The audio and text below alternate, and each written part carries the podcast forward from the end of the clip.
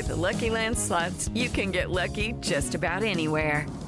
This is your captain speaking. Uh, we've got clear runway and the weather's fine, but we're just going to circle up here a while and uh, get lucky. No, no, nothing like that. It's just these cash prizes add up quick. So I suggest you sit back, keep your tray table upright, and start getting lucky.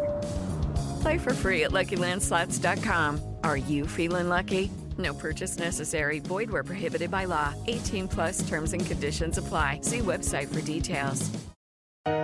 And the Oscar goes And to. the Oscar goes And the Oscar to... goes to. Gentlemen, my only object in being here is to try and get at the truth. Where shall I go? What shall I do? He's looking at you, kid. Frankly, my dear, I don't give a damn. Could have been a contender. Fasten your I could have been somebody. They can only kill me with a golden bullet. What have I done? Call me Mr. I'm gonna make him an offer, Ken. All real Love is, is love too weak a word. Stay back. I, I loathe you. No, I loathe you. I, I love you. I did as instructed. Don't laugh! If there's something wrong, it's wrong with the instructions. This ain't reality TV! Respect it and validate it. Remember that's what you told me. It's time, Robbie. Welcome to the Next Best Picture podcast. And the Oscar goes to Green Book. Hello, everyone, and welcome to episode 152 of the Next Best Picture podcast. I'm your host, Matt Neglia, at time of recording 11:03 a.m. on July 21st, 2019. We have a lot to talk about this week. I have done my absolute best to try and strip this episode down as much as humanly possible. Otherwise, it could have possibly have gone on for six hours. I don't know, but here this week, we are going to be talking a lot about Quentin Tarantino in anticipation for his new film, Once Upon a Time in Hollywood. We're going to be talking about San Diego Comic Con and everything that Marvel announced there. We're going to be talking about some trailers, including something to do with some felines. It's going to be a blast. Here to join me this week, I have Michael Schwartz, Hello, everyone. Josh Parham, Hello, hello. Nicole Ackman, Hi, friends. Lauren LaMagna, Hello, hello. Casey Lee Clark, Hello. and Tom O'Brien. Hey, everybody. Oh my gosh, what a stacked crowd we have. Avengers! Assemble. so, I think we should uh, start off first and foremost with what we all caught up on this week. Let's try and uh, make this a little bit shorter than usual because, you know, there's a lot of other things we got to get to in this episode today. So, we'll first pass it over to Michael. Michael, what did you see this week? I saw The Lion King this past week, as I'm sure many of you did as well. And I know our reactions are pretty much all across the map. Uh, many of them probably more in the mixed range, but I was a fan of this. It's obviously not on the level of the 94 original, but I thought this was great fun. And I think the power of the story, how good it is to begin with, does a lot of the heavy lifting here. So I, I had a good time with it, uh, regardless of you know lack of expressions in some of these characters. I think it was just nice to see it done a different way. Alrighty. Nicole. I actually didn't get around to seeing anything this week. Um, I've just started a new job and things have been a little bit crazy. Uh, but I'm definitely hoping to see The Lion King this coming week. Josh Parham. Uh, I actually also had a light week of watching stuff uh, this time around. I really only got to see The Lion King, and we just did a podcast on it, so you can hear my full thoughts there. Wasn't really a big fan of it, but you know it exists, so there you go. Lauren. Um, I had a slow week too. I didn't see The Lion King. I'm looking forward to eventually seeing it. I saw Brightburn this week. My friend just got it and wanted us to all watch it. I like the concept of Brightburn. I think it had a lot of potential, but it eventually went, you know, the cliche horror route, and I would have liked it to be a lot more complicated than that. But I'll give the concept good points. All right, all right. Casey. Yeah, so I, not to sound like a broken record, also saw The Lion King.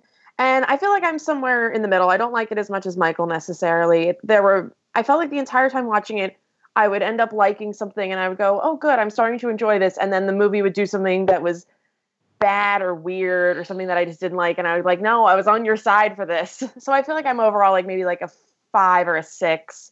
I definitely think that Timon and Pumbaa are probably the highlight of the movie. And there's certain visuals that are stunning, but as a whole, I kind of felt I don't even want to say empty so much as it was like I was enjoying it while watching it, and then once it was done, I went, "Well, I never need to see that again." So, I, I, I get you, Tom O'Brien. Um, I also saw The Lion King. Uh, it just reminded me how powerfully expressive the 2D animation could be. I went back and saw. I actually saw something on Facebook, in which someone had side by side the uh, uh, Death of Mufasa, and just how delicious the animation was for Scar, with a big wide grin and a you know eyes wide open and being just so cynically sarcastic and uh, uh, this just didn't have any of that i uh, would i would actually pay double to go see a timon and pumbaa movie though uh, the uh, the week was saved by the farewell and i'm so thrilled that this wonderful piece of humanity, humanity is in theaters right now and i really urge everyone to see it I really urge everyone to see the farewell as well. Is there anyone else here besides myself and Tom that has seen it? It goes wide this weekend. Yeah, it opens here Thursday. Yeah, still waiting on it. We will be reviewing it on the podcast. So when it expanded, it uh, built on what it did opening weekend. Uh, Casey, you'll be happy to hear that I saw Luce for a third time. Yay! Never gets old. Still awesome. Still my favorite film of the year. I mean, I think it's a great piece of American cinema. I'm very, very excited for everyone else here to catch it pretty soon. Um, I also saw a film that Will saw back at AFI all the way back in December called Brian Banks, which I was not a fan of. Stars uh, Aldis Hodge, Greg Kinnear. It, it's like uh, just your kind of typical Hallmark drama movie. Honestly, like it was very just underwhelming across the board despite the important subject matter. And I wondered how much of that had to do with the fact that, you know, um, When They See Us uh, also uh, came out on Netflix recently and uh, kind of dealt into some similar subject matter. And so I, I just felt it was very inferior, like across the board. Uh, tomorrow, I will be seeing Quentin Tarantino's Once Upon a Time in Hollywood, and that is going to be a theme of discussion to start off this week's podcast. What are our thoughts on Once Upon a Time in Hollywood before its premiere, its opening, and what do we ultimately think about Quentin Tarantino as a filmmaker? Are you a fan of his films? Are you not a fan of his films? Which one is your favorite? Let's pass it around. Michael, overall general thoughts. Tarantino is one of my favorite writer directors working today. You know, if you go all the way back to Reservoir Dogs, Pulp Fiction. I think every single movie that man makes is interesting. I don't think he's made a movie that shouldn't be viewed. I think you know you want to see everything Quentin, Tar- Quentin Tarantino does. I, my personal favorites are Pulp Fiction, Inglourious Basterds, Django Unchained, and I really hope this movie continues in the tradition of you know his interesting style and writing and it's just always worth checking out what he does. Nicole what about you? Uh kind of to the the converse of that. I'm not a huge tarantino fan um not in terms of like the fact that i dislike his work but just honestly i haven't seen that much of it. Obviously i love pulp fiction um as i think most people probably do. Um i'm i'll see this next one because I, I think you know the subject matter looks interesting to me, but Tarantino himself is is not necessarily the draw for me.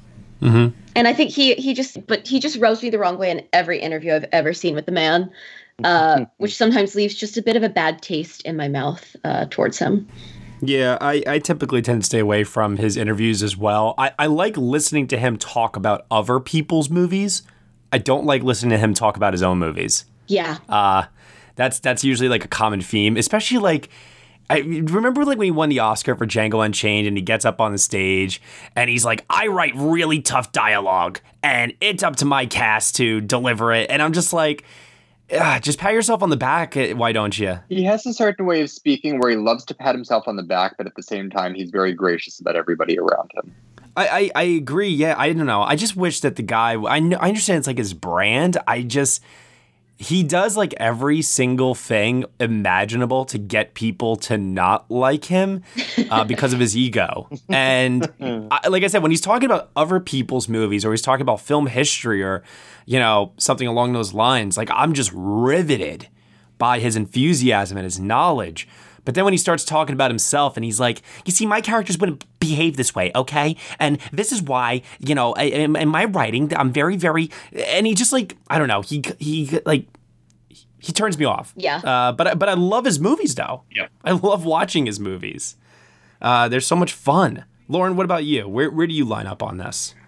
I think I'm fairly new to Tarantino. I grew up thinking, associating that Tarantino was very gory and very violent. So I was scared of him growing well, up. You're not off the mark there. yeah. And then my brother was like, no, we have to, you're getting into this. So within like the last three to five years, I've seen majority of his films and I love it. And I think what draws me most of the movies that I love are normally written and directed by the same person. I like how those writer directors are so deeply invested in these projects and they start with it and they end with it. It's all their idea. And I think Tarantino, he's just one of those guys that you can tell when he is talking about his his stories, not just him, but like his films, he's deeply invested in it. He knows exactly what's going on and he knows the film top down, left and right. And I love the worlds that he makes. They're unique, they're extravagant, they're something you can't describe, but only only in the way of like, yeah, this is a Quentin Tarantino film. I love his characters. I love how crazy his stories go, and I you can't really predict most of them, and they're exciting for me. And it's like a weird group of films that I just I do enjoy them, and I do love how invested he is in all of his films. I will give you this about that too. Uh, his films always have the ability to surprise me. Yeah. Constantly. I, I every time I watch them, I, I always feel like whenever we pay a ticket to see a Quentin Tarantino film, we are getting our money's worth, whether we like it or not. We're getting like a full course buffet in terms of, you know, these characters that have been well thought out, a, a story that's been well thought out, a lot of really great technicals thrown in. Um, you're going to see dynamite performances. You're going to see a story that takes twists and turns that you definitely do not expect. There's there's a lot of things about it that excite you as a moviegoer. Like I said, whether you like it or don't like it um, is you know entirely up to you. But you can't deny that when you go see a Quentin Tarantino film, you can't say that it's quote unquote underwhelming. Maybe overwhelming. Yeah, you could tell that he puts like 200% into his films from, you know, the writing to the pre-production to the actors that he chooses, the way he directs them to, you know, post-production. He is involved in everything and you could tell he puts his blood, sweat and tears and passion into those projects. And I respect as someone who is so passionate about every single piece that he does and the amount of time he does put into those pieces. Yeah. Josh Barr? Uh, well, I am a very big Tarantino fan while also acknowledging that that relationship that I've had to his movies has been a bit up and down for me. Uh, when I was like 14 or 15, he was like my favorite director. I was loving all the stuff that he was creating, and I thought that he was just a masterful filmmaker. And as I've gotten older and have been watching some of his newer films, they've been a little bit more on the mixed side to me. Not not really hating them, but not really feeling like they were quite as good as his earlier stuff. And yeah, you kind of have to contend with Tarantino, the personality too, and that's always a bit. But I still think that he is without a doubt one of the most interesting filmmakers working today. And I look forward to anything that he has to offer. And I am also looking forward to Once Upon a Time in Hollywood. Although, strangely enough, I'm not really looking forward to this one like I have his other stuff. It doesn't really feel like a big event for me, like, say, Django or Hateful Eight. But I still want to see what he's going to do. I still find him to be a very interesting storyteller. And I think that's to be valued. So he can be a mixed bag sometimes, but I really find that re- when you get across a, ten- a, Quentin Tarantino movie, that that is still something very interesting, and I think um, is something I still really want to see. I haven't read any reviews for Once Upon a Time in Hollywood. I've only looked at the Rotten Tomatoes score, and that is it. So I don't know where this next upcoming movie is taking me. And I can kind of agree with you, Josh, a little bit there. I, I feel like his later films, uh, probably post Kill Bill, have not been as tight as his previous movies. There always seems to be some extra fluff or something something about the pacing sometimes. I, actually, I think in Basterds, I think it's actually pretty good. Uh, I think there's a little bit of fluff in there, but you know, for the most part, uh, the pacing I think is pretty deliberate. But you know, ever since the passing of Sally Menke, uh, you know, and he brought on the new editor for uh, Django and Hateful Eight, just those those movies haven't flowed, in my opinion, as well as his uh, previous ones. Yeah, I can agree with that. And I love the Hateful Eight, but even I can agree that the passing of Sally Menke, I think, has left something to be desired in terms of the pacing of his movies. And I do very much miss her presence. Yeah. Yeah. Casey?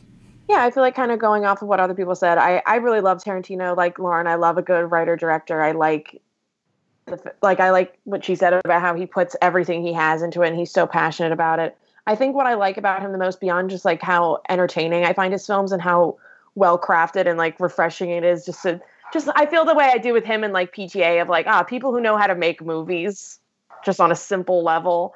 But I love that he's just a student of film history so much, and I can like being somebody that is so passionate about that, I can see the references in all of his films and like what he's trying to pay homage to or what his influences are. And I find that really refreshing. And I'm really excited for Once Upon a Time in Hollywood because I love that era for film and music and whatnot. And I'm excited to see what he pulls out of those influences. And I just, yeah, I feel like the second it was like, oh, Tarantino's doing a story about Hollywood in this era, and I'm like, I'm in no matter what. Like, it's my most anticipated movie of the year. I'm so excited. Yeah, yeah, definitely. Uh, I have to say that you know too, in regards to like his influences, it's a lot of fun to catch some of those influences. Some things you recognize, some things are totally so obscure that only a mind like his or Martin Scorsese's would ever actually know what it is. And I always think that that's a lot of fun with his movies. I know he gets a lot of, I know he gets a lot of criticism for taking what people have already done, putting it in hit to his movies, but I, I think he does borrow enough from the obscure obscurity of uh, the history of cinema, so much so that what what's old feels new again. If that makes sense. Yeah. And also, I feel like other people like like Todd Haynes do that as well. So I don't I don't knock him too much for that with the like reenacting scenes from almost from other older films. It doesn't bother Yeah. me as much. Todd Haynes, not Todd Phillips. Yeah. We're, we're, we're gonna get this down uh, this year. I promise. With with both of them releasing a, a film this year. So, uh, Tom, what about yourself? I, I Matt, I'm with. Uh, I really uh, love his genre stuff, and I'm very much with Michael in terms of my favorites, which are Pulp Fiction, Inglourious Basterds, and Django Unchained. Because in each one, he really understands what the genre is, and he knows how to tweak it so that the film still works, but he's doing something fresh with the form. And uh, you know, very often it's very frustrating to see filmmakers make genre movies and they haven't a clue what has come before. And Tarantino knows he's a student of spaghetti westerns or World War II films. And um, watching someone who is in his glory uh, recreating and tweaking those kind of genre films uh, really gets me very excited. Uh, there's a certain theatricality to him, which I, you know, I like sometimes, but um, in his films, but not necessarily in his interviews. Um, the Hateful Eight, I'm maybe in a minority on this, but I think it would work better as a play um, than it would than it did for me as a movie. Uh, but nonetheless, uh, he has a, a definitely unique vision, and uh, Once Upon a Time in Hollywood seems to be some somewhere between genres and i'm just kind of i'm very interested to see um, whether he you know what kind of where it falls in terms of uh, his filmography and um, his or, already stated passions about certain genres in film so i'm i'm like you very excited to see it Yeah, yeah, definitely excited. Uh, a little trepidatious at the same time, though, because, like I said, I think he's like a filmmaker where, especially like as time has gone on, it feels like he himself. I mean, I understand like his filmmaking has evolved, but his content I don't feel like has evolved necessarily as much. And I, I just feel like in this climate today, um, there's only so much I feel that we will be able to tolerate. So it's interesting that we know that this is his ninth film. He plans on only making 10 and then he's going to retire. What do we all think about the idea that his 10th and final film could potentially be a Star Trek movie? That's not going to happen. I 100% believe that one, that movie is never going to get made, and two, that Tarantino will not stop at 10 movies. You think so? See, I disagree with half of that. I don't think that the Star Wars or Star Trek movie will be made, but uh, Star Wars. Uh, I don't think he's going to do the Star Trek movie. But there's also a part of me that really believes this may be the final Tarantino film we see. I believe he's going to continue working, but it'll be within, you know, maybe a play or a television series or a book. I, I think he's really honest about when he's saying that he's done doing movies. No, I feel the same as Michael, and I think that I could even see him d- being like somebody that does documentary films, and he's like, "Well, it's not counting as a feature film that I'm directing," or you know, something Right. like He would. I think that he'll like cut quarters around it, kind of like how he's like, "Oh, I'm making Kill Bill one movie, and counting it in there as one and not two. So, you know, I'm not, and I kind of, I don't know, maybe because we have so many directors right now of like these older men that just keep making movies where we're like, just retire, please. Like Clint Eastwood, I'm like, please, like I'm begging. you. and so like it's kind of like a relief to just see somebody that's being like, you know, I'm good. Like I'm, d- I feel okay about this, and I'm kind of, I know, I like somebody running their course and feeling, you know, comfortable with ending things when they want to. You know what I mean? Yeah. Yeah, there's a side of me that hopes that uh, his start of his tenth movie is Daniel Day Lewis, and then they can retire together. Right off at the sunset. That brings up an interesting point. If it's not Star Trek, what would be not the story, but what genre would you like to see Tarantino tackle for his final film? And don't you dare say Western. It's been done to death. Musical. Just like Spielberg's doing it next year, I would like to see what a Tarantino musical looks like. Oh, oh my god. Can you imagine? And but No. even I, I can't really. I can't. I'm imagining the most f bombs in the history of cinema eclipsing Wolf of Wall Street and a Tarantino musical. That's not what I'm saying it imagining be right like now. Mary Poppins or anything like that. Like it could totally be of course not. style here. like yeah, I, I want to see the guy obviously knows and loves his musical cues, so let's see what he has to do with them in a full. Well, I, I I can't imagine it being a musical, but I could imagine it being like a Baby Driver type of. Yeah. You know what I'm yeah, saying? Yeah, I could see that. Where music is very integral to the plot and it weaves its way into the editing, and the, the sequences feel like musical numbers, even though there is no singing and dancing. I could I could see a Tarantino musical being something like New York, New York. Ah. Yeah, absolutely. It would be interesting to see which movies he draws upon for inspiration for that sort of thing. Uh, me personally, I have always wanted to see what a medieval uh like history epic set during the time of the crusades so that like Tarantino could like tackle controversial topics such as like religion and somehow tie that into like modern day uh religious matters. Like I've always wanted to see what that would look like. Plus you know with the brutality and the carnage and like everything that goes into those types of movies it would be very interesting to see what kind of characters he could come up with too You know, when you look at movies related to themes like that, you know what Tarantino's favorite probably is. was that He's probably the biggest fan of like the Inquisition number from History of the World Part One. That's probably right that. in his wheelhouse. anyone else I like how Tarantino like plays with history a lot. So I loved, you know, Inglourious Basterds. I'm excited for, you know, this with Once Upon a Time. So I'm kind of really on board with going like really into the past with either like medieval or, you know, pre-colonial times and just to see like really intense action and to see what he does in that type of environment in that type of world because he hasn't really gone there and I kind of am now really intrigued by that idea. Didn't Tarantino say something at one point that he had an idea for a 30s gangster movie? Did, didn't I hear that at one point? I don't remember hearing that I don't hmm. know. No. That, that sounds Wouldn't surprise right. me, though. Yeah. It's I right thought his I remembered. I thought I remembered hearing like a rumor that that was something he was working on at one point. So that might be an interesting world for him to tackle. What if he did a black and white gangster, like, you know, noir style? And, and it's like truly, truly something that, like, really harkens back. You know, like the fact that it would be all shot in black and white, for example. You know what I mean? I'd love that. Yeah. I'd see it. Uh, I would totally be down for something like that. Yeah.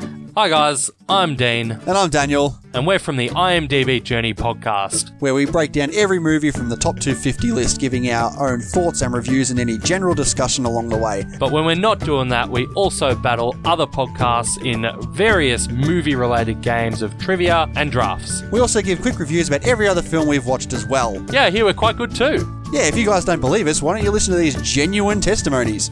Oh, hey guys, you guys are really good. I love your chemistry. Oh, hey, brew, it's uh, this is a this is a good podcast, yo. Oh, for sure, yeah. Yeah, love the banter, guys. Keep it up. IMDb Journey is one of my favorite podcasts of all time. ah, fantastic testimonies. Aw, thanks, guys. Absolutely genuine and real. and if you want to give a genuine testimony as well, go ahead and search for IMDb Journey. You can find us on all your favorite podcast sites, including iTunes, Stitcher, and Spotify. So So come along and join our journey.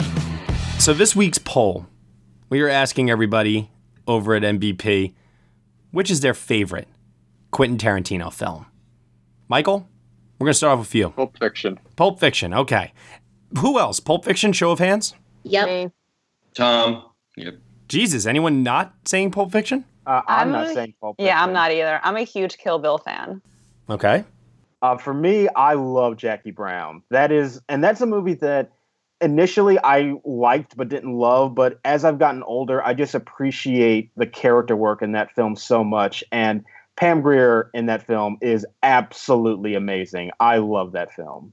Josh, I saw that for the first time this week uh, on the big screen, and I, I echo those sentiments. And I think that a lot of Oh. people should give that one another chance. It's easily his most underrated film. Yeah. By and far. I think it's his most mature film, to be honest with you. Like all the rest of his stuff has like the very flashy dialogue and big set pieces. This is kind of quiet, and I think that's the reason why I love it so much. Yeah.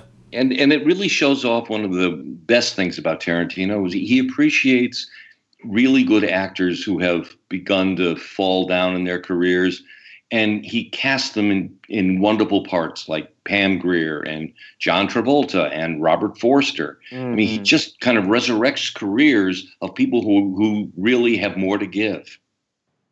Yeah, I'm going to echo on that, especially with Kill Bill. With you know what stands out for me was Daryl Hannah and Kill Bill too, especially because I remember watching that, and I only saw her in I think Splash from the '80s. So seeing that and seeing this type of character was completely crazy. Seeing her play these totally different sides of the spectrum, and I think Tarantino pairs really strong characters with really strong character actors, which I think is the key with these types of films. And it just shows once he really invests with these types of actors that we've not, not have seen in a while, but like he knows that they can do something amazing with these types of characters. That's where you really show how great they are. Yeah. I will say that I think that Pulp Fiction has always been my favorite Quentin Tarantino film, as you know, as as you do. However, time has been very, very kind for me to Inglourious Basterds. And I think Bastards might be, objectively speaking, not subjectively, I think it's his best. Mm, it's a close second for me. I love the time period of Inglourious Basterds. I love the characters in that film, and I love this the story of it. It's an I'm always I'm entertained entirely. I'm not bored throughout, and I'm I just love every minute of it. It's a really fun, entertaining ride, and it does get better every time I do see it. And the older I get, I get more out of it. It's just it's in, intelligent, but it's still fun for me. And it's also fun too to see the actors in that movie at the time, not knowing who Daniel Bruhl would go on to be, Michael Fassbender or Christoph Waltz for that matter. And you're watching this and you're, you know, at the time, oh, Melanie Laurent too, especially. Like it's like you watch this for the first time and you don't really know who some of these people are. Maybe you do, uh, but for the most part, I don't think many of us did. And to look back now, it just feels so star-studded now, looking back on it. I still don't like uh, Eli Roth though. He's he's a sore point of that movie for me. Oh, and what about uh, Mike Myers? Oh, Uh, that was distracting, but mm-hmm. you know I can I can live with Everyone it. pops up in here. All right, last week's poll results. Which of these Disney animated films did you want to see a live action remake of? Some of these are in production already, some of them are not. Going over the list here, the number one voted Disney animated film that people want to see a live action remake of. I got a lot of people that said they don't want to see, all right, a live action remake. I get that, people. I get that. But let's let's call it spade a spade here. This is happening. Whether you wanted to or not. So let's just roll with the punches, shall we? Uh, number one, 36 votes. Hunchback in Notre Dame in Yes. first place. All right, in second place, 25 votes, we have Hercules, which I don't know. That would be, that would be. I don't know. I don't know how I would feel about that actually. To tell you the truth, uh, third place was actually the other category, and as I look through the options here, a large majority of them are the answer none. So Damn. yeah, uh, fourth place. uh, or third place. Let, let's let's let's let's get rid of other here and let's just let's go back to third place.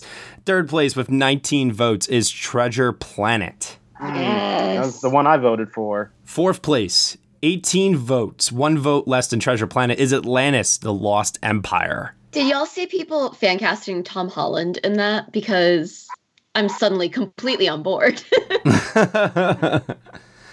Uh, and then rounding things out in fifth place with 16 votes is Pocahontas. Okay. Mm. I, I People really want to see Pocahontas? Yeah, I guess so. I mean, my response to that is watch The New World by Terrence Malick, but you know, Mm, I would- mean, Pocahontas has a great song, but I think the movie itself is sort of a little weak. yeah. It would have to go the Mulan route if it would ever become like a big film. Like it would have to be expanded on a lot more than what it is. 'cause It's a very. I remember being very short, and again, not having a lot going on in it. I feel like Hunchback is like a Hunchback live action remake could kind of prove the point of these live action remakes. Like, go back to some of the source material of the Victor Hugo novel, really have a place for it to. It's a really dark film and have a place for that darkness a bit more. Um, I. I would be so thrilled. So speaking of being thrilled, San Diego Comic Con is happening right now as we speak. we received a lot of trailers this week. Some of them we are not going to go over on the show. I'll get those out of the way really quick. Uh, we're not going to talk about it, Chapter 2. We've already done uh, an episode where we talked about that. We're not going to talk about Jay and uh, Silent Bob reboot, whatever the hell it's called. Sorry, not doing that one. And there were a few others as well. But one that we are going to talk about here, there was a trailer for something. And it's one of Quentin Tarantino's favorite movies, too. I don't know if you guys have ever seen this. Type in Quentin Tarantino and Top Gun on YouTube and listen to his explanation for uh, that first film. It is quite hysterical. This is the trailer for Top Gun Maverick, starring, you guessed it, Mr. Tom Cruise. Let's take a look. 30 plus years of service. Combat medals, citations. Only man to shoot down three enemy planes in the last 40 years. Yet you can't get a promotion, you won't retire. Despite your best efforts, you refuse to die.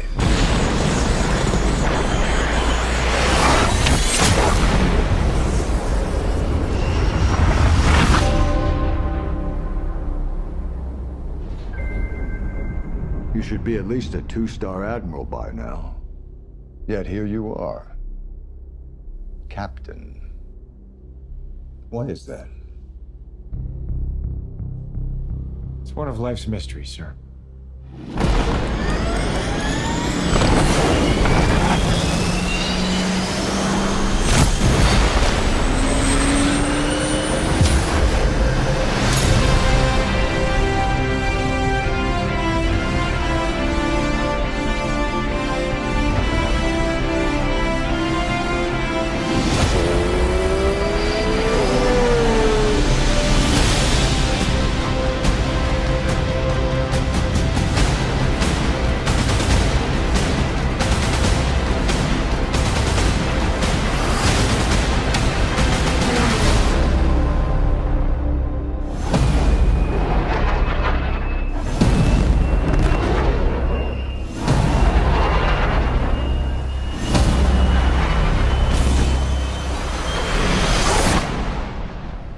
End is inevitable, Maverick.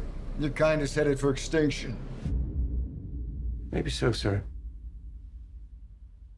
But not today. So that is Tom Cruise flying the plane, right? With the camera on top of the plane. Like, that's going to be like an unbroken shot, right? Probably. and that's what they're gonna say. they cut to that like multiple times, and I was like, man, that that that's Tom. That is Tom flying the freaking plane. That's the money shot in the trailer. Jesus. Um, you know, it's interesting because at my previous job that I was working at, um, there was a really, really big deal uh, when I met Claudio Miranda, the cinematographer for this. Uh, he's the um, Academy Award winner for Life of uh, Pi, shot Benjamin Button, a few other things. They're using some really, really innovative uh, large format camera technology to shoot this in.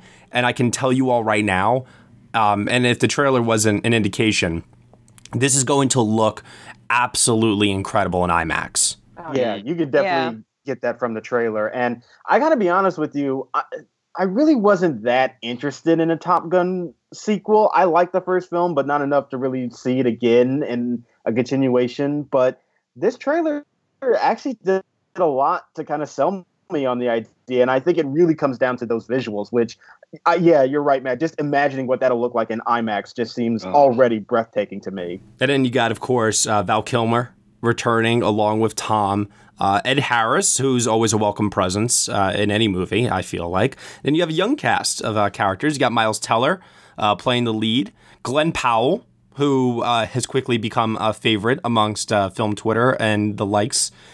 Jennifer Connelly shows up in this one, and Jon Hamm. So pretty stacked cast overall. And I don't know, do you like someone here tell me have you all seen joseph uh, kosinski's other films um, that would be uh, the tron legacy oblivion and only the brave has anyone here seen those None of them. No, no. I haven't seen Only the Brave, but I did see Tron Legacy and Oblivion. And they're movies that visually look very interesting, but the story doesn't really get you really invested. I'll admit that. But he is a very interesting a visual filmmaker. And you know, I, I don't know if this new Top Gun is really going to have that great of a story. To be honest with you, just judging by this trailer, I almost get the feeling they're going to just rehash the first movie again. But I don't know. Sometimes you just need some good visuals, and maybe that's all this movie will really need. No, it's very true that uh, he is a very, very visual filmmaker. I myself wasn't a fan of Tron Legacy. Oblivion, I thought was better, but it wasn't quite what I was you know, hoping it could be from its potential. Yeah. Only the Brave was good. Like Only the Brave is a pretty solid movie. Yeah, I mm. saw that. Uh, that's a very, very just serious drama uh, about a group of um, elite firefighters who, a true story, uh, tragically, uh, 19 out of 20 of them ended up uh, perishing in a forest fire. Miles Teller is the only one who survives the uh, the film, and it's a, it's a really it's a it's a good movie. Um, I, I would highly recommend it uh, on streaming if you get a chance, just to see uh, his work and what he's able to do with Claudio Miranda as a cinematographer. It gave me confidence when I heard that he was doing this. Um, I remember thinking, yeah, that's a good choice. he'll be he'll be pretty good for this material. And I think the trailer displays that. Although, did anyone else feel like there was a missed opportunity to use the song Danger Zone in this Oh, yeah. trailer? Oh, Yeah. obviously, yes. I feel like this is gonna like take away some of the fun from the original Top Gun. Like it's got to be more serious. Like we're in serious Mm. action movies now, and I'm ki- and I'm kind of There's just no like, volleyball scene. yeah, Yeah. I didn't see any of that. I didn't see uh, Jon Hamm in the volleyball scene, so uh, you know, didn't sell me on that. But We do know that the song will be used in the movie, and we also know that uh, uh, Hans Zimmer is uh, doing the score as well. So, okay, that intrigues me. Yeah. There, there's something. mhm. I'm eager to see it, and I've actually never seen Top Gun, so that this is going to get be the movie that gets me to finally watch that. It's a fun movie. I I would say, yeah, Michael, I would say watch it, and then I'm telling you, watch Quentin Tarantino's uh, dissection of Top Gun right afterwards. I promise you, it is. It recontextualizes the whole movie. You know, Matt Casey and I were looking at this list that I put together yesterday of movies I would like to catch up with at some point, and Top Gun was buried somewhere in there. So I think it's going to be very soon, at least before this one opens next June. Yep. Yep. So sticking with uh, San Diego Comic Con, lots of things happening over there. We had a Game of Thrones panel that D and D the creators didn't show up for. Uh, speaking of which, Emmy nominations also were announced uh, this past week, which we will cover on the Next Best Series podcast. Uh, we had trailers for. Everything trying to be the next Game of Thrones, it seemed like. We had The Witcher, we had Watchmen, we had a new trailer for Westworld, we had uh, His Dark Materials. And then, like, it seemed that everybody was kind of just like, okay, this is good, this is good, but when is Marvel going to announce something? Let's hear what Marvel and Kevin Feige have to say. And boy, oh boy, did they have a lot to say. I am going to go down the list here of all the projects that they announced during their panel. And you you tell me, all right, your thoughts as, as they come up. If there's no thoughts, there's no thoughts. But if you have thoughts, feel free to say them. So, May 1st, 2020, we're getting the Black Widow movie. Footage was shown. It supposedly takes place in Budapest. No surprise there. Florence Pugh, David Harbour. Supposedly there was some fight scenes that people described as being very much like uh, the Bourne movies. I am so incredibly excited for this movie. Um, Natasha is my favorite character in Marvel. I love this character. I've been wanting to see her world for, I want to say, the last six years since The Winter Soldier. And I'm really excited that Marvel is A, telling her story, and B, telling a really gritty story. I like how the reactions after the footage is very, you know, Jason Bourne Mission Impossible style. And I do know that the stunt team is also the stunt team from the John Wick series. So to get this really gritty hand-to-hand combat with, you know, what seems like to be Scarlett Johansson and Florence Pugh really getting at it is really exciting. I'm like, I want to see this dark, gritty hand-to-hand combat just grounded in a world that is this character. And I really am excited to see where they take her and where she goes. And I love David Harbour. I'm so excited that he's in the Marvel world too. And I love this director. It's directed by this woman named Cate Shortland, Mm-hmm. who loves to dis- who loves to show the shadows of humanity and not and our dark side. And I think that fits Natasha and it fits the character of Black Widow. And I'm just I'm so excited to see her world in this really gritty, dirty way. And let's also not forget, Rachel Weisz is also part of the cast too. Oh, I love it. Hell yeah, This this, is is a great cast. cast, And yeah, and she's a Black Widow, and Florence Pugh is a Black Widow, and I'm excited to see all of these Russians in the Marvel world, kind of, and see their, again, their world and what they got to do. This cast is just phenomenal. Mm-hmm. Speaking of very phenomenal casts, then we have Eternals. My God. Yeah. This is directed by Chloe Zhao, who did The Rider. This cast includes, okay, take a deep breath now. Angelina Jolie, Richard Madden, Kumail Nanjiani, Lauren Ridloff, Brian Tyree Henry, Salma Hayek, Lia McHugh, Don Lee. It's crazy. Yeah, that that is great. And I'm gonna be honest with you. I'm not a big MCU person, so most of what they announced I am very indifferent towards. This is one of the few that did catch my attention. And I mean it's probably not Because of Richard Madden, yeah, maybe. that's a big thing. I thought of you, Josh. yeah, exactly. But you know, directed by Chloe Zhao, The Rider was one of my favorite movies last year. I'm glad that she's getting an opportunity to make something on a big scale. So I'm not invested in too much of their slate, but this is definitely one that I really do want to check out. If for only that cast and the director. Well, and one of the things too that they really highlighted a lot amongst the panel was uh, the diversity. And I think that really, really came across here in the announcement of phase four is that they're really, really pushing forward with very exciting uh, filmmakers, really exciting, diverse casts uh, with a lot of people that we're all fans of. Um, it, it, it, I, I think it's going to usher in not so much what we were accustomed to uh, with the typical, you know, straight white male superhero film of like the Captain Americas or the Thors and stuff like that. But we'll get some new types of storytelling, um, and and that that really excites me. I am so yeah, I'm so thrilled to see not just diverse casts, and and I will say I'm so excited to see you know Salma Hayek, and I don't want to call her old, but an older woman playing a superhero is so important. I think because typically a woman of that age gets relegated to like you could be the superhero's mom, but also to see like a diverse group of directors as well. I think that that's so important.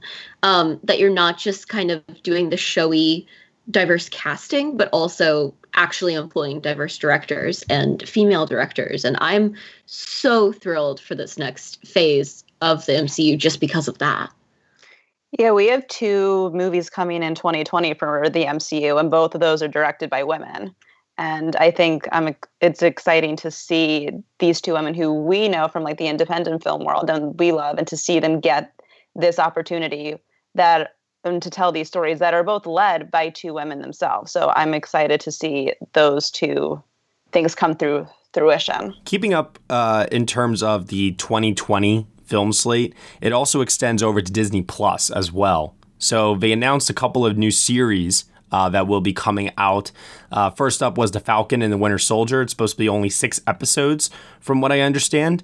Um, and apparently, it's going to also feature the return of uh, Zemo, uh, that was played by Daniel Bruhl. They had a uh, big kind of a teaser with that at the uh, panel. But I'm really, really happy to see that Anthony Mackie's uh, character Falcon and Sebastian Stan's uh, Bucky Barnes will be able to get to do something in a post Captain America world now that Chris Evans has decided to uh, step away onto new projects. And I'm really, really excited to see these two actors kind of have their moment uh, because they've always been kind of regulated, to, I feel like, to the sidelines to a certain extent um, in his movies. So that's exciting. I wish it was a movie instead of happening on the streaming platform, but they are really, really committed to obviously getting people to subscribe because uh, they've also said that this will all kind of tie in as well. So now you don't just have to go to the movie theater to see 21 plus movies, you also have to subscribe to Disney Plus and get the full story of everything and see how it all kind of crisscrosses. So. I mean, hey, they said Falcon and Winter Soldier TV series, and I said, "So when can I uh, sign up for Disney Plus?" but I'm really hoping that if this is successful, then that means that we, you know, in the next phase, we'll be getting Captain America films with Anthony Mackie. Yeah. Uh, sticking with that, they also announced uh, WandaVision as a new series, uh, a Loki series still Hell with Tom yeah. Hiddleston. Hell yeah! uh, he will apparently still be evil because this will take place uh, post Endgame, so it's like an alternative um, timeline for him. Uh, they announced a animated series that's going to be uh, narrated by Jeffrey Wright called What If, and it's actually supposed to be a animated version of What If certain storylines didn't go the way that you expected in the movies and it's like kind of this alternate timeline reality thing and apparently all the voice a- uh, all the actors that play the characters in the real life uh, films are going to be providing the voices too so. I had heard that um beforehand they had said that one of the episodes Hayley Atwell will be returning to uh kind of explore the idea of what if Peggy Carter had been the one to take the super serum. Mhm. And that to me is like one of the most thrilling things that we could see on Disney Plus. So I'm so excited for this What If series. And then the last thing they also announced for Disney Plus was uh, a Hawkeye series with Kate Bishop, a character that's uh, very, very popular uh, from the comics that will also be integrated with uh, Jeremy Renner's uh, Clint Barton. Uh, I don't believe we know who's playing Kate Bishop yet, unless if it is the girl that played his daughter in Endgame. I, don't- I don't know. I'm a little confused there. No, they're still looking for her. Um, Okay. Yeah. All right, so we'll we'll see where that goes from there. Um, once again, excited to see Jeremy Renner get something to do. Uh, another character that I feel like has been kind of regulated to the sidelines a little bit in favor of some of the more popular characters. And these are going to be quick series from what I can see here, six to eight episodes. You know, in and out. Uh, I think that's a very, very healthy, and not to mention too, you know, one of my biggest problems with uh, the the Netflix Marvel series was that they always felt very long to me. Like 13 hour long episodes just felt like too much for some of these stories. Well, have they said how long these are going to be?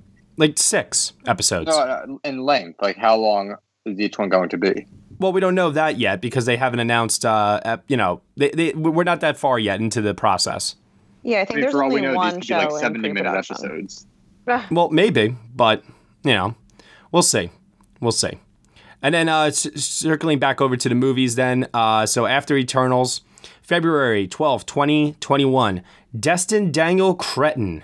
I'm going to memorize this guy's name this year because he has a movie coming out called Just Mercy, which we found out is now being scheduled to be released by Warner Brothers on December 25th for an Oscar qualifying run from Michael B. Jordan, Jamie Foxx, Brie Larson, and a slew of others. So more to come on that. He is doing uh, Shang-Chi and the Legend of the Ten Rings. This one is going to feature Tony Leung as the real Mandarin this time, not the Ben Kingsley Mandarin. and Simu Liu uh, was also cast uh, apparently in two days, uh, from what I uh, overheard, as a major, major role. And so I don't know much else about this. I'm not really a big comic person, so I don't really know uh, much about this character. So maybe somebody can comment and shed some light on this for me. Not, not that I know anything about the character, but as they were announcing this whole slate yesterday, this was one that jumped out to me because, you know, look, I've long been the Marvel Cinematic Universe cynic on the Next Best Picture team. But I think now that we're in this post Avengers, post Endgame world, they're bringing out some of the big guns here. Like you have your Destin Daniel Crettons and your Chloe Zhao's and you know all these bigger names who are coming from more prestigious territory. And I think their presence here is really piquing at least my interest. I hope other people's interest as well, because it looks like they're really moving in a new direction and they're going. I don't know if Marvel will ever be auteur based, but it seems like this is the closest they're they've ever come to it. Well, yeah. I don't know. I would challenge you on that. I'm sorry, uh, only because like, what do you say to end of Taika Waititi, Ryan Coogler? Well, they've been getting there, but I think we're at a place now where it just seems more apparent. You know, we've come a long way from nothing against Jon Favreau, but the Jon Favreau years and the Alan, uh, what's his name, Alan Taylor years. Don't forget Kenneth Branagh. Kenneth Branagh, you know, and that's the thing. Someone like Kenneth Branagh who has like artistic vision and some of his other films. Don't forget Anna Boden and Ryan So- Fleck, who did Captain Yeah, Marvel. So watered down in what they were doing with Marvel that I think we're going to see these people come in and be able to do what Ryan Coogler and Taika Waititi did. So it's really interesting to me that now that we're in, it, they call it Phase Four, I think, but it really feels like a whole new world. Like it feels like we're stopping everything after Endgame and continuing down what looks like a far more interesting path, in my opinion. Well, that's going to end because uh, there are some things that they did not announce uh, that will continue. So, Guardians of the Galaxy Volume 3, Black Panther 2, Captain Marvel 2, It Fantastic just seems like they're Four. more sprinkled in rather than the whole core of what they used to be. well, they didn't even really talk about this, really. Uh, Kevin Feige kind of played a little tongue in cheek and was like, we don't have time to talk about mutants and we don't have time to talk about this and that, you know? Uh, but continuing on here, uh, they announced the Doctor Strange sequel called Doctor Strange in the Multiverse of Madness. That is. Th- that that's an awesome title. And it's apparently going to be like our first actual MCU horror film. Is that what I've heard? Like the Yes. they Yeah. said it will be scary. Uh, it will still be PG 13, but yes, I, I've heard that uh, they said during the panel that it will be indeed scary as well. So that's interesting too, because I think Doctor Strange has the ability to conjure up such nightmarish imagery to be able to pull that kind of stuff off. So that's uh, pretty exciting. And then uh, I mentioned Taika Waititi before. Uh, Thor, Love and Thunder, November 5th, 2021, with Natalie Portman playing believe it. female Thor. Wow. I'm losing my mind. Cannot believe, I can't believe she decided to come back. I really don't understand how it happened. One, Well, yes. to Marvel added Thor, another. But Marvel also added that another. logo Uh, is so great. I'm sorry. Let me just. That is like the best of the logos I've seen. Like conjuring up that like He-Man kind of vibe. I love it. Wait, Also- Josh, what were you going to say? Yeah. oh, I was just gonna make a joke. Never mind. we can. Also, Tessa Thompson confirming that Valkyrie they'll actually be exploring the fact that she is a LGBT character. Like that's very exciting. When she was like, as a king, she needs to find her queen. I was like, here we go. I can't wait to have a new favorite Marvel movie. There was another thing too I forgot to mention before about the uh, the Eternals. Um, is that it will feature um, Marvel's first deaf character, and the uh, actor that is uh, playing that character is also deaf as well. Excellent. And also with Eternals, Kevin Feige also said for um they'll also is going to be more LGBT characters in films that he just announced. And one of those big rumors is Ikaris from Eternals, which will be played by Richard Madden. So I'm excited to see if that's also a route that they decide to go with the Eternals, especially since that would be before Thor. So if we get like this bisexual Valkyrie and then this gay Eternal, and that would just be the coolest thing ever. Somebody check on Josh Parr. Yeah, I'm sorry. this I, I lost. I lost consciousness for there uh, for just a minute after you said that Richard Madden will play a gay character. I'm sorry about that. Yeah. We'll have uh, Rocket Man, we'll have Eternals, and then we'll have another one. It'll be the Richard Madden gay trilogy.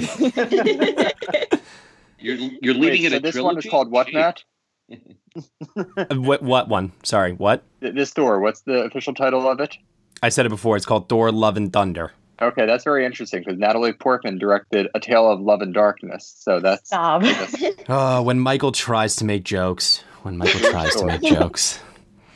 Uh, this is interesting note from a standpoint of Taika Waititi has been very closely tied to Akira, and I guess that this was being developed simultaneously at the same time, and with reports coming out that Akira is kind of falling through, I guess that we'll be able to pick this up, and uh, this will be when is this coming out? November fifth, twenty twenty one.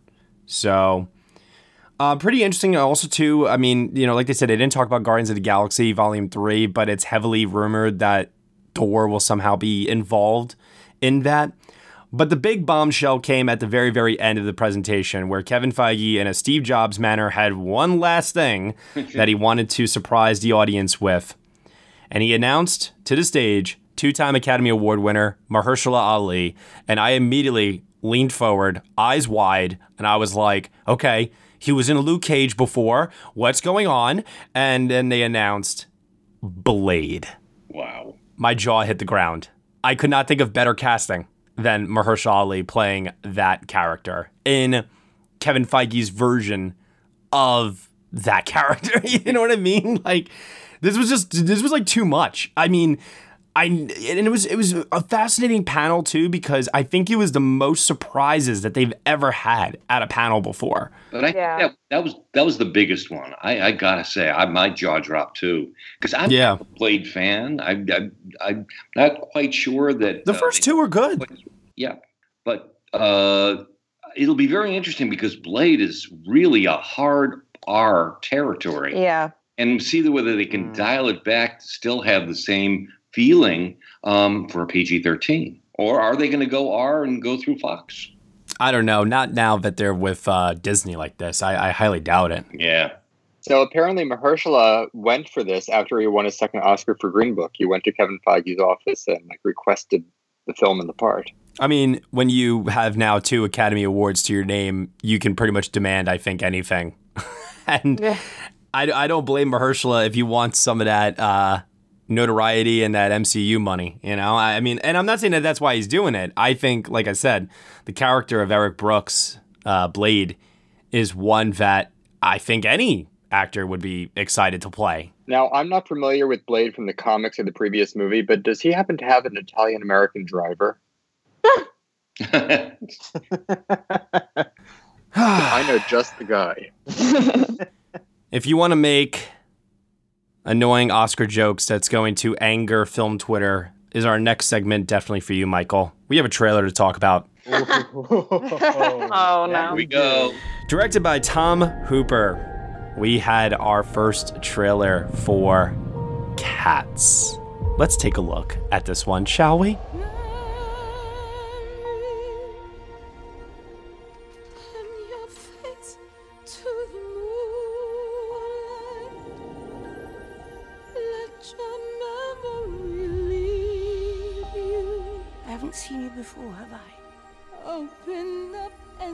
Me if you find there the meaning of what happiness is. Then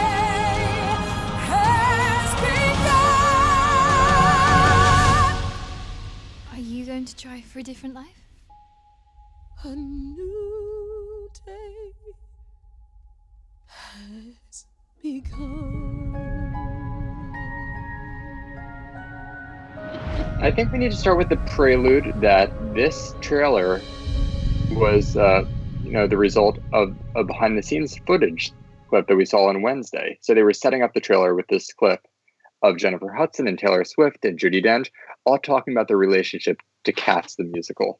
When that thing starts with Jennifer Hudson being like, "Listen, I grew up singing in church," and I was like, "Where the hell is this going?" Like, It was like a Christopher Guest mockumentary. Yeah. Like if that had been Oh. something on Saturday Night Live, I would have thought it was hysterical.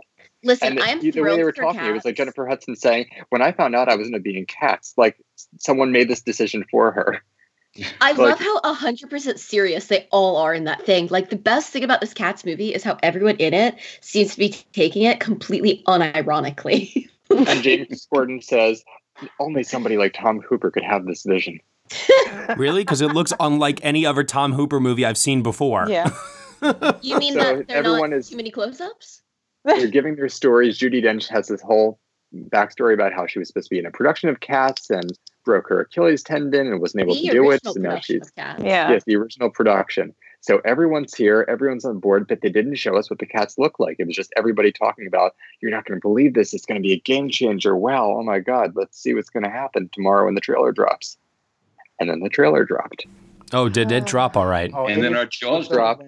The film And year. I don't know about where all of you were this has happening, but they gave us a little warning, like working title on Twitter said like can't let the cat out of the bag, wait 15 minutes. And like once we saw that, I think we all just sort of stood still waiting for this to happen. I was about to leave work and I decided to stay just to see this because I knew the discourse would be too good to miss. Mm. And it dropped. And we all I think watched it at the same time. Yeah. And I actually I was in the Floodgates middle of stuff and I like couldn't watch it until like later that night. So seeing everyone's discourse and I kept being like, all right, like maybe it's not as bad as everyone's saying it is. Like people are probably just overreacting and like, oh boy. Uh I'm not sure people were reacting strongly enough once they saw it. that's really funny. I have a couple of different issues here. Um, one is that after kind of coming off of The Lion King very recently about things like the Uncanny Valley and a too much of a heavy reliance on CGI with no human component to try to like really kind of pull you in into the story. Here we have fully CGI motion capture uh, performances of these actors, uh, singers, dancers uh, playing two-legged walking cats with hands. With human hands. Human hands. and i i have to say i was very disappointed. I was very disappointed that this was not the kind of direction that i anticipated that this was going to go in. For example i was thinking that they were going to do uh, realistic costumes that when you capture it in camera there is a degree of believability to it and then uh, the C- there'd be some cgi in the faces obviously the tails would have to be cgi and things like that um, maybe the actors are wearing a little bit of makeup that can also translate maybe just a little bit things like that, that going to happen. Will Mavity told us this about a year ago. yeah, I do you think I remember anything that Will says from a year ago as a little blip? You know, I I, I just ah man, I was very disappointed by this because I don't understand why everybody thinks that this is the way to go in order to suck in an audience into your story. My we also favorite gotta thing- know is that this wasn't supposed to be when Cats was supposed to come out. This was this day was originally supposed to be for the Wicked movie, but that keeps getting pushed back and pushed back and pushed back. So they decided to replace Cats with Wicked, and they just probably didn't have enough time, I guess, to get such an accurate portrayal of it. And I just don't see this piece of theater translating well into the medium of film. It's just it's too poetic and it's too abstract and it's too much about suspending your own disbelief and putting your own interpretation on the piece in order for it to I think accurately translate to a basic story on film for me. I just don't see it happening. I was always worried about it. And I think seeing the trailer just confirmed of I just don't think everything should be in the medium of film and I don't think the story fits it. I would agree 100%. And truly, my favorite thing is just the fact that, like, whenever you see cats on stage and these actors are in this, like, incredible makeup and these fur, like, costumes and stuff, somehow that looks more like cats than whatever this CGI is. Yeah. Yeah. Mm-hmm. Exactly. The, the thing about Cats the musical is that it's the type of thing that if you're really, you know, immersed in Broadway in the theater, you know that Cats is this amazing technological achievement, and what the actors are doing on stage, that's all great. But the show itself is not some great piece of art. It's Yeah. The people who love cats are like the tourists who only see one Broadway show. I would You know, you could- disagree with that. I think there's a lot of people who really love cats who are dance people. Yeah, because that's true. cats was Yeah, an it's a dance incredibly show. important. I'm talking dance about like the book itself and the overall the I- nature of it. I do think that Cats, though, in some ways, helped pioneer the song cycle show, and the fact that like Cats has no plot. And I think that's what worries me about this movie is that like I think they're trying to force a plot where there is Mhm. none, and Cats only works because there's no plot because it's based on a set of poems and like it's all just this like conceptual dance show thing. And I feel like they're trying to make it into a proper musical, and Cats will never work as a proper musical. This feels like it's destined to fail because of that. I, I looked up the plot after I realized I couldn't figure out what the plot was from the trailer, and I couldn't understand the plot when I read the plot. There is no plot. The whole point Exactly. There is no so, plot. how in God's name does anyone think that this is going to translate into an emotional, resonating story that is actually going to garner good reviews that will lead this as an awards uh, contender? It's no, this has a Razzies written all over it. Contender, but it's going to make about six hundred million dollars worldwide. Oh my God! Please stop. There's Yeah. no way this is going to make that much. Well, everyone who saw the show, everyone who went to see The Greatest Showman and watches that over again, everyone who sees Hugh Jackman at the Hollywood Bowl, they are going to be here over Christmas, seeing it multiple times. I guarantee it. This is going to be one of the highest grossing movie musicals ever made. I also think that there are going to be a lot of people, myself included, who I'm like, I think this looks like a train wreck. I can't wait to go opening night. Yeah. Like- you know, everyone's seen this trailer and everybody's like, I have to see how weird this is. Yeah. I don't know whether people are going to do it. I mean, I'm, I'm just, I, I, I just wonder what it's like in the Universal boardroom now. I have never, I've never seen a trailer get such incredibly negative reaction, and they're stuck with it now. It's not like they could, they could change, you know, and bring Sonic the Hedgehog and change how he looks. They're stuck with this. Yeah. How do you sell it? Mhm. I have no idea. And I, Sell it as like a I- camp I, I hope you're wrong. I, I really do think that um, uh, the the reviews will count somewhat, but they don't seem to be working for you know against Lion King. So maybe they will. But I, I- this is going to be a fascinating marketing dilemma. I think There's a great a lot of quote people are going to go see this not sober. I can tell you this. I, I watched this and I saw the comment a lot of this is nightmare fuel. Yep. And I was like, nah, this is like hallucinogenic weed inducing fuel. That's what this is. Like this is this is something to get high to and go to a movie theater and watch. Like this is I, and I and I thought it was gonna be weird to begin with because it was Tom Hooper. Which is cats, though. Yeah, that's cats. Cats is like an ass. It is like a hallucinogenic, like bad acid trip on some level. It's. I mean, like the most basic plot I think I could try to describe is these cats are trying to volunteer themselves to go into the next life, which is them dying. Really, so that's kind of cats. That's they're all like volunteering themselves. They want to be But don't they have nine lives? yeah, and they want to go on to the next one, which is them kind of dying, I guess. Like it's uh, all about interpretation. So that's the basic plot of Cats, which is kind of messed up if you think about that. So It's making also a, it's a bunch of cats introducing themselves, which is why I am utterly delighted by the fact that Jason Derulo is in this. Why? Because every song he does that like Jason Derulo right at the beginning, and so Yeah. for him to be in this musical where like every song is another cat introducing itself is just delightful. So what? He's gonna come up on the stage and he's gonna be like, "Rum tum to Tugger." Yeah, I mean, yeah, That's, that's the song. Every That's song it. is somebody's name. Like Rum Tum Tugger. It's just yeah, it's a mess. Mongo Jerry and Rumpleteazer. So Macavity. I took this out of my visual effects uh, predictions. Yeah. After I saw the trailer, uh, because I do believe it's going to get panned by critics. I don't think it's I going to be unless received you're positively. Razzies. So I, I, but however, one thing that did strike me, uh, and I think that this is the only element of the film that uh, might be real. It looked to me like the production design was actually real.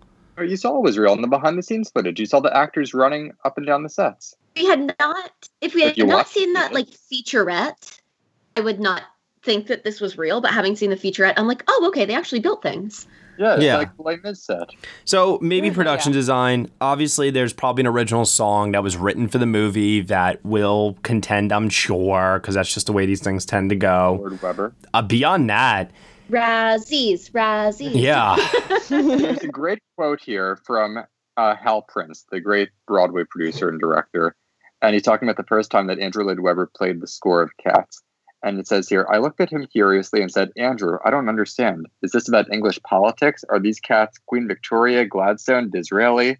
He looked at me like I'd lost my mind, and after the longest pause, he said, Hal, this is just about cats. Which is why it won't work on film. Yep.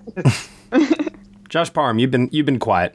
Oh, I've just been enjoying the discourse. to be honest with you, I'm not familiar a ton with Cats, the musical. Um, I know a little bit about Andrew Lloyd Webber's other stuff, and I have mixed feelings on it. And I don't have mixed feelings about Tom Hooper.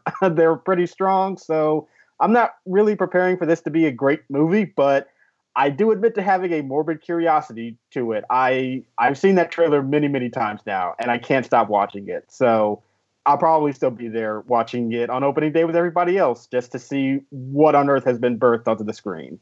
Has anyone else been like very excited to share this trailer with other people? Like I sat my dad down and I was like, "You're gonna watch this trailer." Oh yes, and like yes, watching yes. people Multiple react to this trailer is so Yeah. good. Watching the discourse break out Thursday afternoon was so interesting because, like I had mentioned, I stayed at the office to watch this trailer just because I wanted to see how everybody reacted. And the first three reactions I saw were from like Broadway Twitter, and they were actually pretty excited and strong. I'm like, oh well. Well, of are really course they would be. It's this. Broadway. Wait, and then I got in my car and went home and checked Twitter half an hour later, and all hell had broken loose. There's like that gif of the guy walking into the room on fire. Yeah, this is not a Broadway show. It's a it's a movie. It's a movie. Okay, yeah, but Matt, don't think that the Broadway community is accepting this because they are largely not. no, and of course they weren't. It was like it just happened to be the first thing that I saw was someone who just happened to be positive on. it. I'm like, oh, this is what the discourse is going to be, and then it totally took a right hand turn after that. So, needless to say, yeah. We will be It there happened. December 25th, probably December 24th. Even we want to see this as early as possible. Get your Uh, meat now. I, I'll I will I will definitely be seeing this uh, early, and I will let you all know. Um, we can't wait though- to see it. Let's stress that again. We cannot yeah. wait to see what. Yeah, this we're looks all interested. Yeah, I do everybody on worry about show its saying release date. the other thing that like kind of bothers me about this is that whether you like him or not, Tom Hooper has a directorial style, and I feel like that was completely lost in this. But wouldn't that be I- a good thing this time? Well, uh, that's what I said. Whether you like it or not, and I just didn't see a movie directed by Tom Hooper. I saw Tom Hooper selling out to modern day technology. Maybe he's afraid to go too close up on that CGI. Oh God. I I do worry a little bit about its release date though because there are other things coming out around that time that I think people like actually unironically want to see that I feel like it it is to have some some strong competition. Hello, everyone. This is Ryan L. Terry, screenwriting lecturer, film critic, and yeah, even figure skater. Known by my monikers Podstitute and Podhopper, you may have heard me on some of your favorite shows such as Mike, Mike, and Oscar, One Movie Punch, In Session Film, Blockbuster Mentality, Movie Geek and Proud, Just So You Know, and more. And I would love to sit down with you on your show. Whether we are talking about my area of expertise, the American horror film, chatting about what we are watching on TV, or diving deep into a classic or underrated film, I would love to make time for you. You can follow me on Twitter at RLTerry1 and on my blog at RLTerryRealView.com. That's real with two E's. Thanks for listening, and I look forward to connecting with you soon. So, moving away from cats, uh, we look towards the uh, fall film festivals. We had some announcements this week. We got two openers. Uh, we know the TIFF opener for the Toronto International Film Festival is going to be Once Were Brothers, uh, Robbie Robertson and the Band musical documentary, and the Venice opener is going to be The Truth from. Hirokazu Koreeda, uh, who last year gave us Shoplifters. This one's starring uh, Catherine Deneuve, uh, Deneuve uh, Julia Binoche, Ethan Hawke, and Ludivine Sagnier. So we should be hearing, I think, obviously more to come on that front uh, in regards to what will be added as the NYFF opening film and more additions to um, the various film festivals, except for Telluride. You don't ever find that out until the day of, so that's going to be fun. Uh, let's move over to questions. Fan questions this week. We have a lot. Jeffrey Kerr asks Can you see the music branch of the Academy denying Spirit from The Lion King an Oscar nomination for Best Original Song, just like they did Evermore from Beauty and the Beast? One hundred percent. Yeah, Yeah. we I think if any this. song's going to compete, it's uh, the Elton John one that plays over the credits, and I don't even think that's a given. Lewis Anderson asks, with Marvel San Diego Comic Con just wrapping up, are you happy with the casting and how they reveal Blade? Plus, what other upcoming MCU films are you most excited for coming in Phase 4? I'm most excited for Thor 4, especially with Natalie Portman on. I'm just happy there is a 4 4, considering that. 4 4. Uh, considering that Iron Man and uh, Captain America movies are no more. It's like, I'm, I, I love that Chris Hemsworth was able to retool that character and bring him new life. And I, I was genuinely afraid we weren't going to get more Thor movies. Yeah, I'm glad that he's breaking the trilogy rule. Yeah. And, you know, we can go beyond that. So it's not just like once you hit three, you're done. And I, if someone like would have won, you know, the Marvel Comic Con for me, I really would say it's either, you know, Natalie Portman or Elizabeth Olsen, because with WandaVision and then Scarlet Witch is also going to be in Doctor Strange too. And it's called The Multi-Universe of Madness. And that's kind of hinting at a little House of M, if anyone knows, you know, those comic book stories, which is when Scarlet Witch goes a little crazy, and she and that could also be the way we could introduce mutants and X Men into the comic into the MCU. Mhm. So I think that whole storyline with Scarlet Witch could be really exciting, and I'm really excited to see what they do with this character. I think overall, And we're somehow just- getting Paul Bettany back. So Yeah. I'm very intrigued to see how that occurs. yeah. Richard Houlihan asks Tom Hooper's last three films won acting Oscars respectively. I know the Academy tends to overlook motion capture performances, but are you predicting Hooper's version of Cats to receive at least one acting nomination? Uh, the answer is no. No. Richard. However, if there was one person in the cast, just for devil's advocate here, who do you think it would be, people? Ian Jennifer Hudson. I feel like Hudson would try to campaign, but I don't think she's going to get it. Yeah, I think it would beat McKellen, I think. yeah, I would say Ian McKellen. I'm going with Jennifer Hudson. See, what they should have done is they should have had Anne Hathaway and Alicia Vikander sing Macavity together. that would have been a nomination, double nomination right there. Michael Jokes strike again. Adam Clay asks, which film from Disney is more likely to get a Best Picture nomination? And don't you dare say none, people. Pick one: Avengers: Endgame or Toy Story 4. Neither. Don't say neither. If I had to pick A one, nomination? Yes. I guess Avengers Endgame. yeah, I I- would say you what? Avengers, even though Boy. yeah, Yeah, I, I would say that, and this might surprise you, Matt. If given the choice between these two, I probably would say Endgame, but that is me saying it's a difference between like 0.01% and 0.02%. So there you go. Yeah. You know which Disney film will get the nomination? There are two, actually. Ford versus Ferrari and Jojo Rabbit. There you go. I still believe it can still happen I today. I I wouldn't know. rule it out. Uh, That yeah, that's what I mean. I'm not ruling it out. I don't. I'm not predicting it right now, but I'm not ruling it out. Yeah, I'm Okay, with you. You can keep doing that. E EW.2480 asks, did the meh critical reaction to The Lion King make the box office results slightly less than it would have been? 190 to 200 estimates are phenomenal, but I would have thought that it would have been something, say, like 250 or 220. It's pretty much in line with what I've thought in recent weeks. I know when we first saw the Recent trailer weeks is the key phrase there. There were th- there were thoughts around November that this could end up like maybe the highest grossing movie ever. But I think as we got closer and saw how people were reacting to, you know, the way that the Lions were looking and the way that they talked, you know, it just became clear that it wasn't going to be that type of movie. But I mean, almost 200 million opening weekend is absolutely nothing to scoff at. You know, that's Yep. pretty outstanding. So I think it's pretty much in line with how some of us were seeing this over the last month or so. Hey, John, if you're listening right now, the answer is yes. Jacob Allen uh, at Jake Loves X Men. Okay. Do you think any of Marvel's latest title releases could be fake? Like when they announced uh, Captain America's Serpent Society? No, if it was fake, he would have done it during the lineup, like what he did with Serpent Society. Yeah, I think they're sort of past that now. Yeah. Mm-hmm. Yeah. They've already announced the cast for a lot of these and the director. I don't think they're just going to pull the rug out like that. Yeah, there might be more to certain casts that we don't know yet. Like there might be more people in you know some of the movies or some of the TV shows, but I think the names are there to stay. Uh, James Robert Scott asks If the Irishman's VFX are well received, what will win the Oscar, Vess or The Lion King? Probably Irishmen if they're that good. You know, I feel like that would be obviously more of a bigger Oscar player than The Lion King overall. And I think Does that it have to be one some- of those two? This is the question. out of those, I'd say the Irishman, but I'm not positive it would be either one.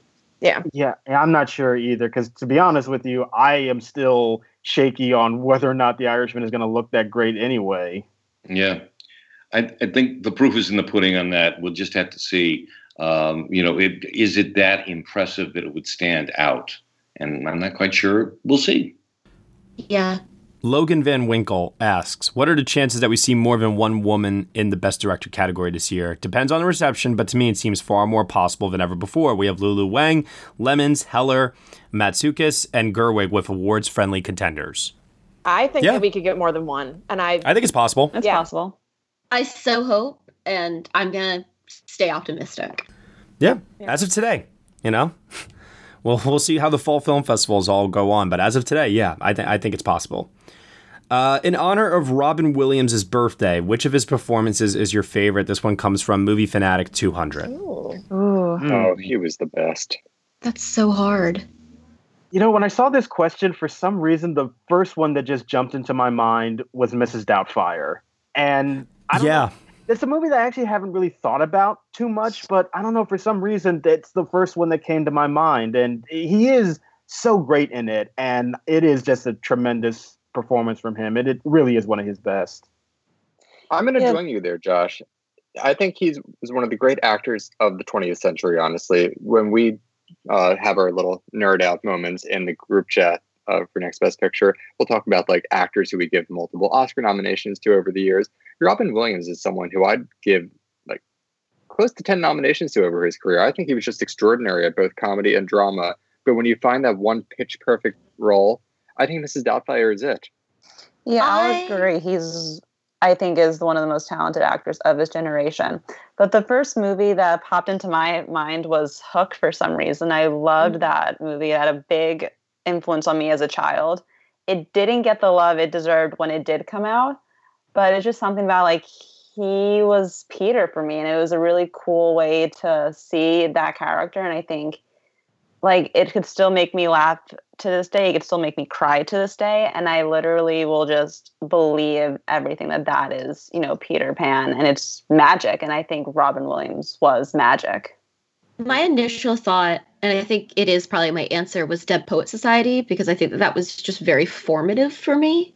But I also have to say, like, this is one of my favorite Robin Williams things. The thing that always gets me is um him in Night at the Museum as Teddy Roosevelt just brings me so much joy. Like, truly so much joy. And I wish that we'd gotten to see him do like a proper Teddy Roosevelt biopic or something because I think that he actually would have been so good doing that role, you know, in a in a more uh full out version.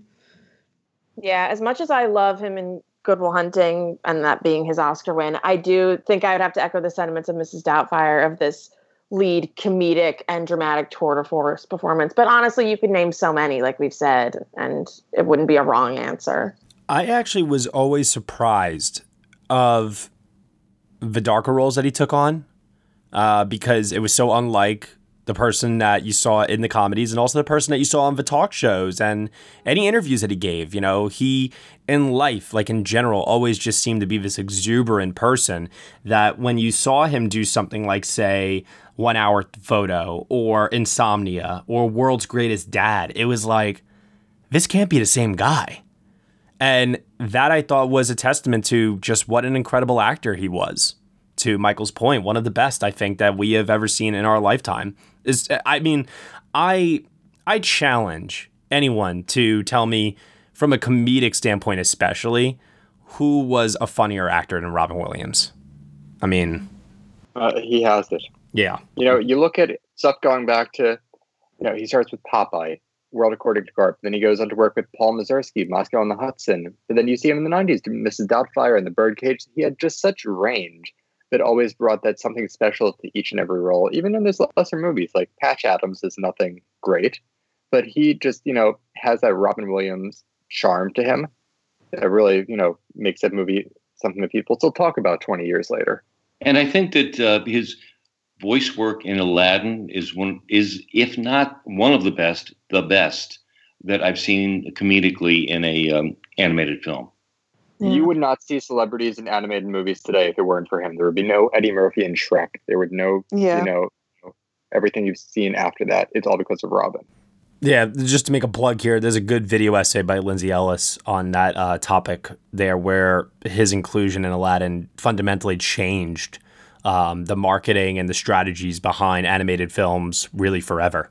Uh, before that, you never saw big name actors cast in animated films, period. Read the book, by the way, by Dave Itzkoff, Robin, the biography that came out last year. Really worth checking out. Yeah, I miss him. I, I miss him a lot. Him and Yeah. him, him and Philip Seymour Hoffman. I, I miss tremendously. I miss him and, and Alan Rickman so much. Oh, I miss Alan Rickman too. Oh, guys, guys, we got. We, let's go before we all start crying. Seriously, this is That too much. five years. It's hard to believe. Oh gosh. Alrighty. Well, Michael, where can I find you on the internet? You can find me on Twitter at mschwartz95. Nicole Ackman, I am at Nicole Ackman, 16.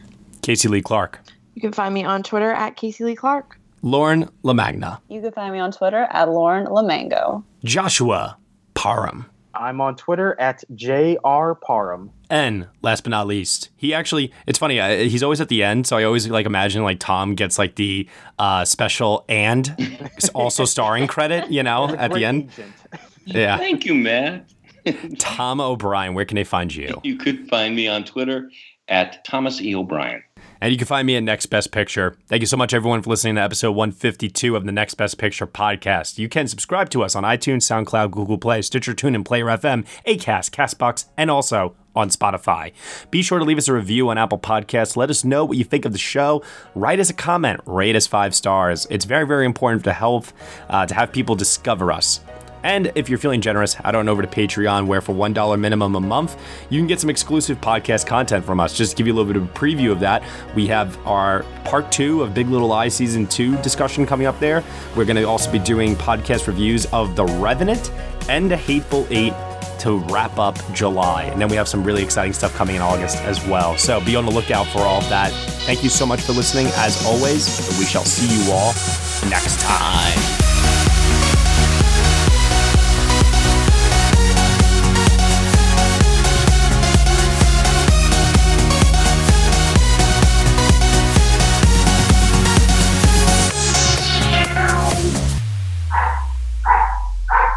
Is the dog going to come on the show or? He voted for Oliver and Company.